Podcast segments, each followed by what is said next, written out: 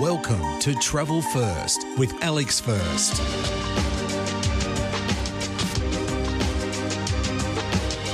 Today was the day to delight in the diversity of Helsinki, and I came away with a huge admiration for the city's commitment to the latest in design and innovation. First up, we took a ferry to Suomenlinna, Suomenlinna Sea Fortress, about 15 minutes across the icy waters at the mouth of Helsinki Harbour.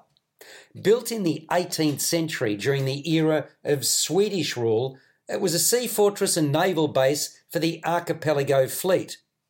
The Swedish crown started construction of the fortress in 1748 as protection against Russian expansionism.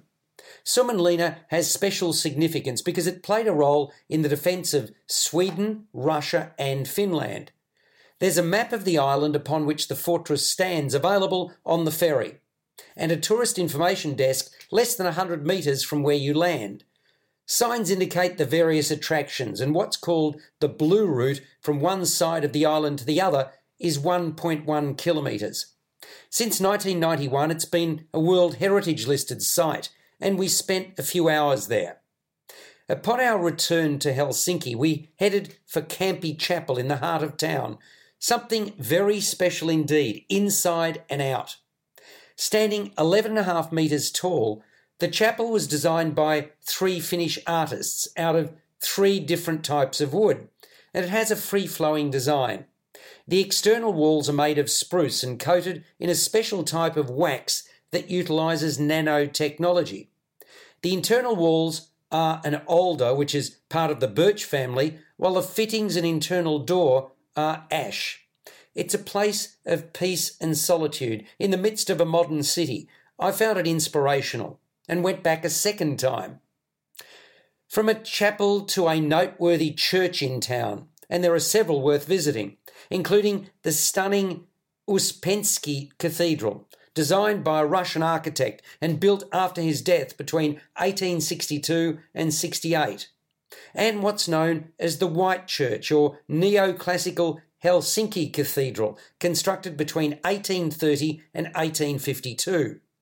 The other noteworthy church I was just referring to was the Rock Church, a Lutheran church built directly into solid rock and hence so named. It was opened in 1969, makes quite an impression. To be candid, so do all the other churches to which I've already referred. The Rock Church was designed by architects and brothers Timo and Tuomo Suomalainen.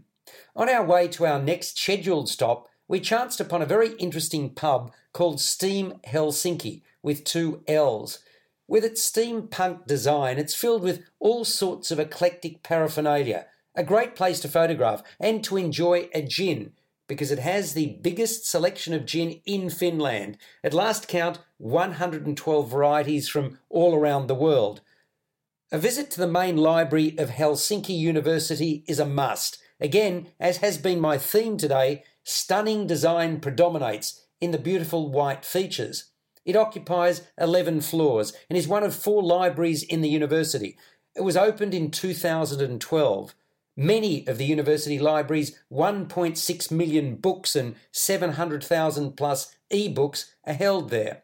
It's the biggest academic library in Finland. While those numbers are impressive, the beauty of the interior and exterior is what strikes you. Again, free flowing and adventurous design with a stunning visage from and to the street from the third floor.